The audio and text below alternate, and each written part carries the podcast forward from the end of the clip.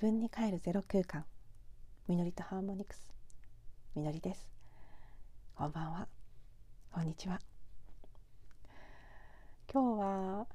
なんかね昨日夜地震があったりもしましたしなんとなくこう深く眠れない感じの時間を過ごしそして朝も今日は早く起きる日だったので早起きして日中も慌ただしく動き続けていたためか 晩ご飯を食べ終わったら急激に眠くなってしまって今あ眠いなと思いながら頑張って撮り始めたところですもうちょっとね午後10時を回ってしまってるんですが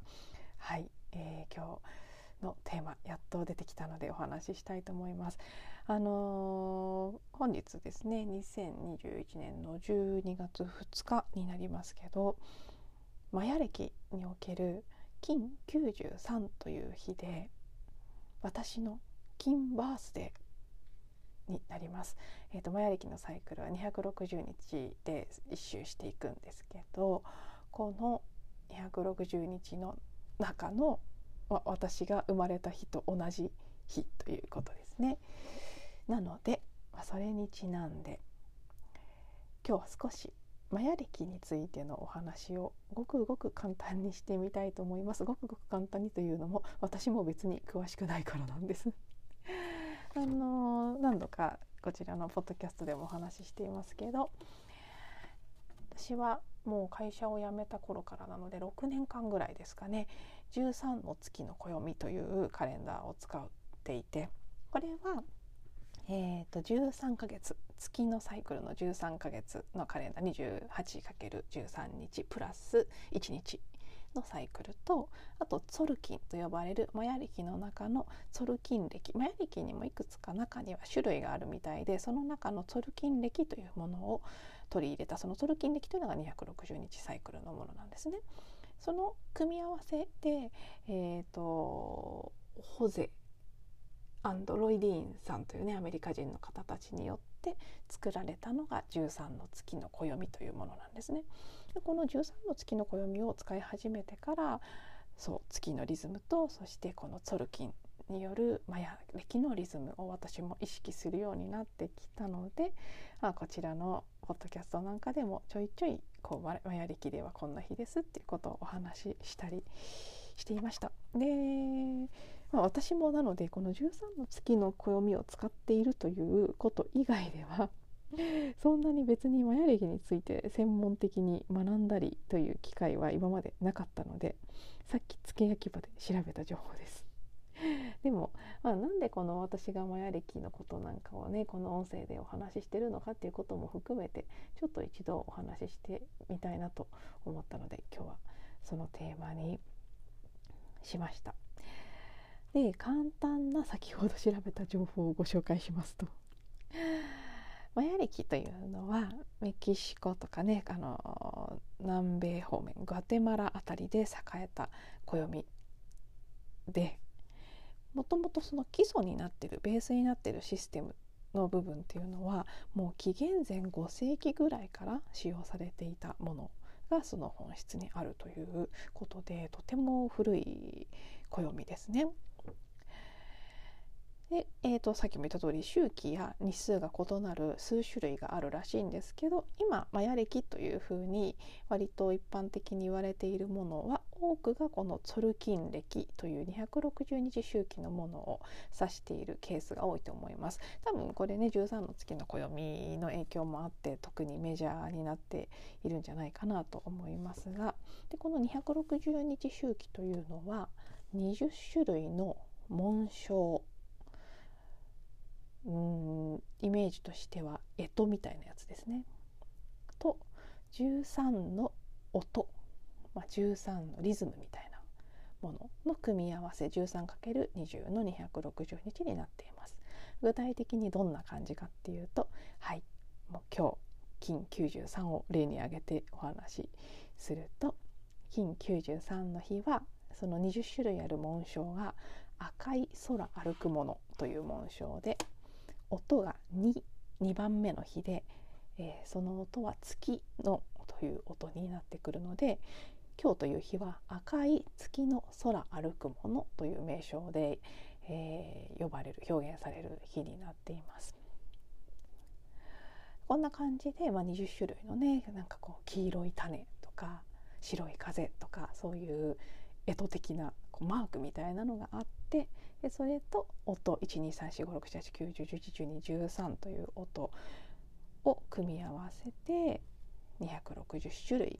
あるそれがまあ260日で一周していくってことですね。でマヤ暦っていうのはそもそもその260日周期のツォルキンというものと普通の1年太陽暦の1年に近い365日周期のものを組み合わせて使われていたそうです。なので、まあ、その360日と365日と近い組み合わせの方っていうのは1ヶ月が20日で20日かける18ヶ月。プラスそこに当てはまらない5日間という日があって365約365日の太陽のサイクルっていうのを、えーまあ、それもそっちも意識しつつその2つを組み合わせた形で暦が動いていたっていうことなんですって。私もそのことはついさっきお勉強したんですが。はい。でこのマヤ歴というのがねなんで今でもこうやって注目されてくるかというところですけど、まあ、まずそのマヤ文明というものが非常に、ね、あの興味深い存在ですよね。建築数学天文学などなど科学のあらゆる分野で非常に発達していたと天体望遠鏡なんていうのがなかった時代に星の運行を正確に知っていてそれが壁画に書かれていたりするらしいんですよ。それってすごいことだなと思って、まあ、一種のチャネリングみたいなものとして望遠鏡はないから観測できないわけですから何らか知る方法を持っていたということだと思うんですよね。でそのマヤの人たちっていうのは非常にその科学あの知識技術面でも優れていましたし自然と調和した生き方をしていたということで、まあ、その辺のね自然科学という分野において優れた文明を持っていた人たちだというふうに言われていてでこのマヤの人たちは時間というものが意識やエネルギーの流れというものを表す、ね、時間っていうのはただ私たちが今時計で刻んでいるようなただ測るものではなくて意識やエネルギーそのものであるという観念を持っていた。でそういうこう価値観観念のもとで時間というものを多分今の私たちがこのね西暦や時計の時間によって刻まれてるっていうのとは全然違うもう少しこうなんかエネルギー的なものとして捉えてたんじゃないかなというふうに思うんですね。なので今でもあの、ね、13の月の暦を含めマヤ暦のことをやっていたりマヤ暦のことを伝えていたり人たちのしている人たちの多くが言っていることはマヤ暦というのを意識していくと宇宙の流れや自然のリズムを感じることができてそれによって心のバランスを整えることができる歴史あの暦だというふうに言われているんですね。なのでこの13の月の暦はその13ヶ月28日かける13という月のリズムのサイクルこれは体のリズムを整えるサイクルなんですね特にま女性はやっぱり生理周期なんかがあったりしますし女性でなくても肌の生まれ変わりとかいろいろなこう生物の自然の中にある生物のこう新陳代謝みたいなものはだいたい28日周期で行われてると言われていて、まあ、要はだから物理的な肉体とかのリズムはこちらの28日 ×13 というサイクル。で、まあ、その自然と共鳴していきやすくなる。一方で心のリズムっていうのはこのツォルキンの260日のサイクル、まあ、心と言ってもいいですし意識と言ってもいいかもしれませんけどそちらはこのツォルキンによって整っていくということでその2つを組み合わせているのが13の月の暦なんですね。なので、まあ、ここはすごくね私も面白いところだなと思ってこのマヤ暦の時間は意識やエネルギーであると捉えていたところにある暦と現代のただこうね刻んでいくような感じの時間やカレンダーの仕組み、ね、グレゴリオ暦によって作られた今の西暦の仕組みっていうのはあのイメージ的にミハエル・エンデの「モモ」というね私も大好きな作品ですけど子どもの頃から大好きな少しねどっかのタイミングでポッドキャストでもお話しした気がしますがあの時間泥棒に時間が盗まれたというのになんだかすごくリンクするような気もしていますし例えばマヤ暦じゃなくても日本には和暦旧暦がありましたけど旧暦の暦の方がもう少しこの西暦のただのカレンダーよりは意味合いがあったような美しいこうね響きみたいなものがあるような気が私はなんとなくするんですけど風情というかまあそういう感じの独特のこう深さみたいなものがマヤ暦にもあるんじゃないかなと。でマヤの人たちは基本的にそのね天文学なんかに非常に優れていたわけですけど天体の巡りや宇宙の波動というものが人間に大きな影響を与えているというふうに考えていたみたいなんです。なので、まあ、そういったリズムを感じられるような暦を作っていたということですね。作っていたというか、まあ、そのリズムを暦にこう移して形にしていたということだと感じ取ったリズムを、ね、暦に落としていたということだと思うんですけどでやっぱりねあの今現代ってどっちかっていうと、まあ、私がこうやってポッドキャストの中で例えば昨日もそうですけど星の動きそしてマヤ暦のなんかこうポイントになるところのことをお話ししたりすると私自身もちょっとマニアックだったりスピリチュアルすぎて怪しいって思われるかなとか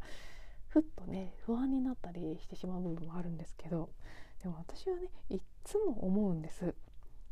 先生術のねその、まあ、星読み的なこともそうですしマヤ暦もそうなんですけど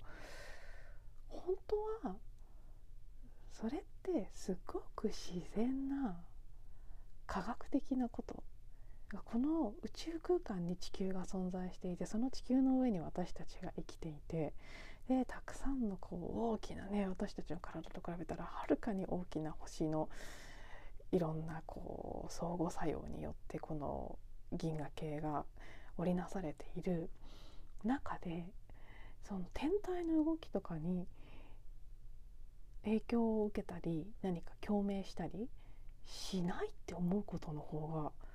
はるかに非科学的なんじゃないかなって私は結構ね冷静に思っちゃうんですいつも。まあ、マヤ暦っていうのもそういった自然のリズムというのをマヤの文明の人たちが感じ取って作った暦なので関係ないとかそんなただの占いみたいに思ってしまったらそっちの方がむしろそう非科学的だと思うんですよね。どうもこう現代の私たちは目に見えるものデータとかね見えるかっていう言葉がありますけどデータにしたり何か実験によって証明できるものが正しくて目に見えない確かではないものは怪しいとかなんかこう科学的でないというふうにまあね軽んじられてしまう傾向がずっとあったわけですけどいや本当にそうなのかっていうと本当はこの宇宙は見えないものだらけで構成されていますしねまあ時間とか空間っていうのも目に見えないですけどでも時間っていうものも実はねやっぱり物理の世界で語られるような本当はすごく科学的な究極科学的なものだと思いますし波動とかエネルギーっていうのもねなんかこうスピスピした怪しいものっていう風に感じられる方もいるかもしれないですけど でも絶対降り注いでるよねエネルギーって 思うんですよね私は。でそれが感じられない体質になってしまったこの今の人間のどちらかというと縮小してしまった脳から考えると非科学的ということになるんですけどまあ本当はどっちなのかっていうことでいくとね私はやっぱり自然のリズムや宇宙の波動的なもの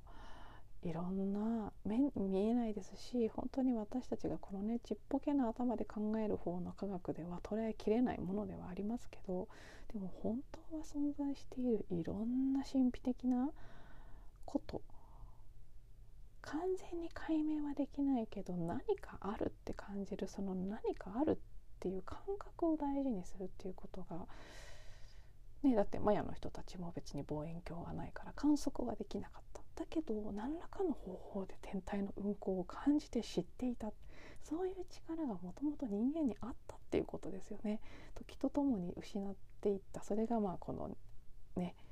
最近なぜか繰り返し言っている魚座時代と呼ばれる紀元後からの2,000年間のまあ流れというか定めというか人類が向かっていく方向性だったので別にそれは誰の過ちでもないし何もこう失敗とかではなくそうなることになってたっていうだけなんですけどでもそれよりも前もあったっていうことで今私たちが当たり前だと思っているものではない何かもあるんだっていうことに目や心を開いていくっていうことは今このタイミングですごく必要なんじゃないかなってそれがかえって私たちの可能性を広げてくれるバカバカしいことと一見思えるかもしれないけれどももっともっと無限の可能性に開いていくそれを思い出していく取り戻していくすごくこう大事な入り口になるんじゃないかなと私はなんとなく思っていて。なので、まあ、私もねお話ししながらこんな話大丈夫かなとか思っちゃう時もあるんですけど、まあ、なぜ私が星の動きとかマヤ歴についてたびたび言及するのかっていうと私からするとそれはすごく自然なことですごく科学的なことで私たち人間が無関係であるはずがないし今左脳で理解できるあるいは学校で教えてもらえるような知識ではないけれども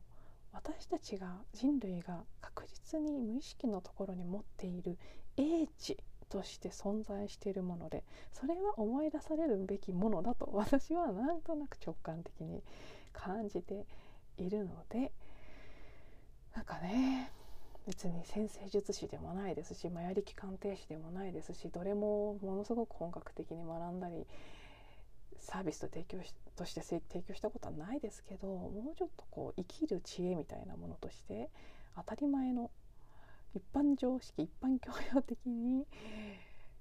普通にみんながもっと知って語ってもいいんじゃないかなと私は思っていますということでですね。あ私も